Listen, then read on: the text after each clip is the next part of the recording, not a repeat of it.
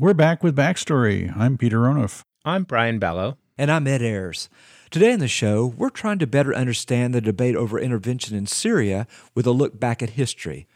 We're going to turn now to a much earlier case of a government turning on a group within its own borders.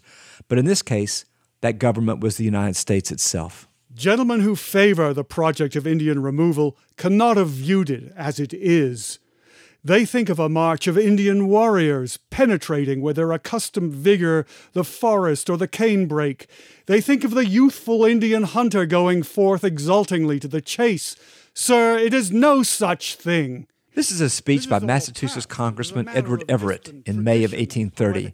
And the project he's referring to is a plan by the brand new president, Andrew Jackson, to remove four southeastern Indian tribes, by force if necessary, hundreds of miles to the west. A community of civilized people of all ages, sexes, and conditions of bodily health are to be dragged hundreds of miles over mountains, rivers, and deserts where there are no roads, no bridges, no habitations, and this is to be done for $8 a head and done by contract.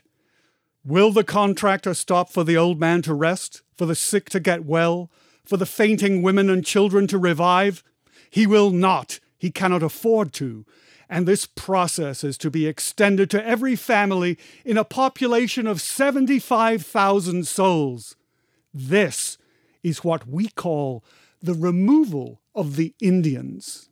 From our vantage point, Everett's words sound prescient because we know that a few years later, Andrew Jackson's Indian removal plan culminated in what those peoples called the Trail of Tears, during which thousands of Indians died.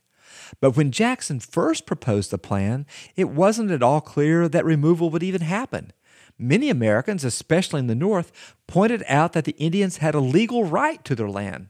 And those opponents of removal made their positions clear in magazine essays, letters to the editor, and petition drives, efforts that nearly stopped Indian removal in its tracks. But here's the thing at the same time that these people were making a humanitarian case against removal, Andrew Jackson was making a humanitarian case for it.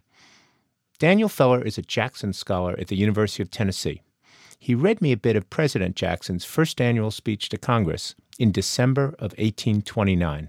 Surrounded by the whites with their arts of civilization, which by destroying the resources of the savage doom him to weakness and decay, the fate of the Mohican, the Narragansett, and the Delaware is fast overtaking the Choctaw, the Cherokee, and the Creek that this fate surely awaits them if they remain within the limits of the states does not admit of a doubt.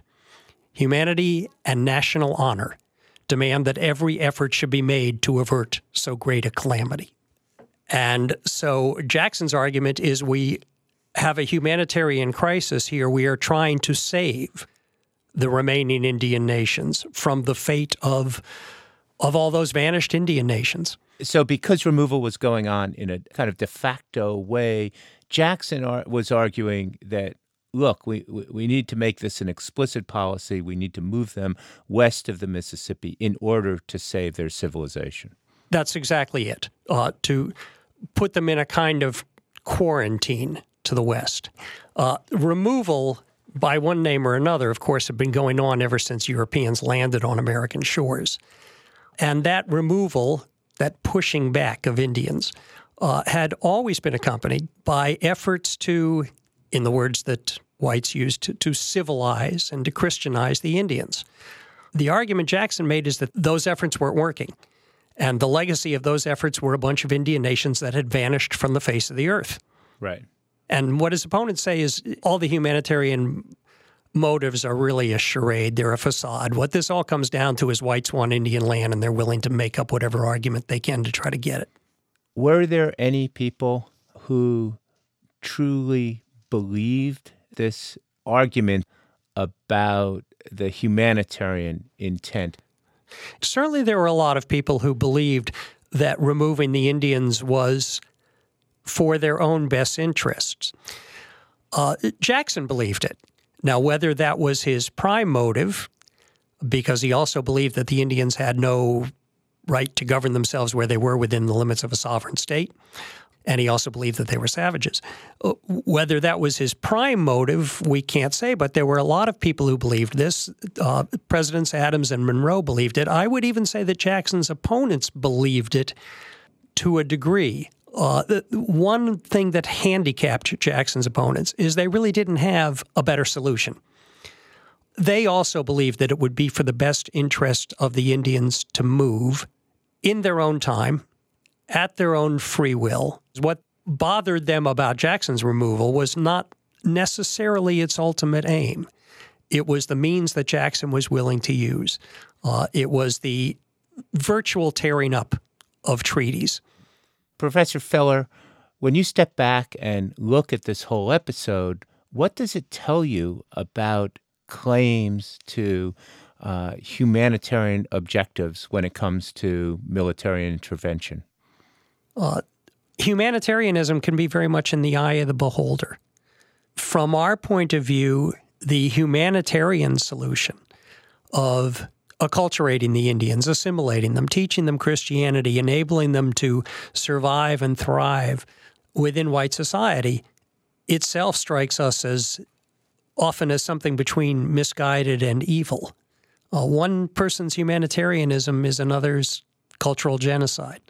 Everyone on every side of this question claimed to have the Indians' best interest at heart. And the kind of irony, I would say, the tragedy here is that there were certainly people on every side of the debate who sincerely believed that.